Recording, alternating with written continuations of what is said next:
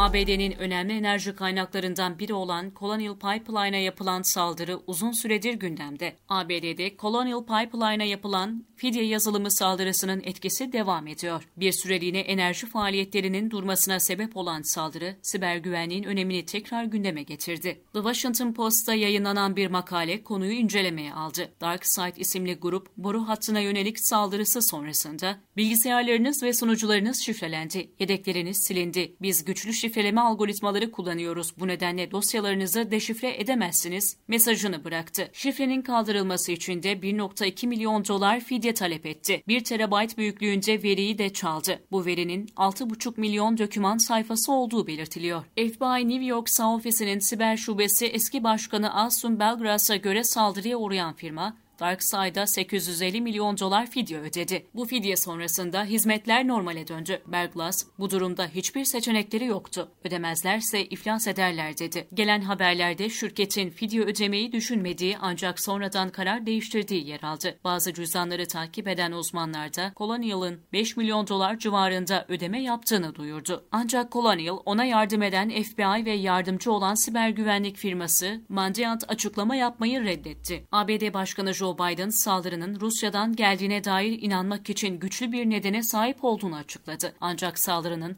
Rus hükümeti tarafından yapıldığına inanmadığını belirtti. Kripto para hareketlerini takip eden Train Analyst'e göre DarkSide 2020'de 14 milyon dolar, 2021'in ilk 3 ayında da 46 milyon dolar kazanç elde etti.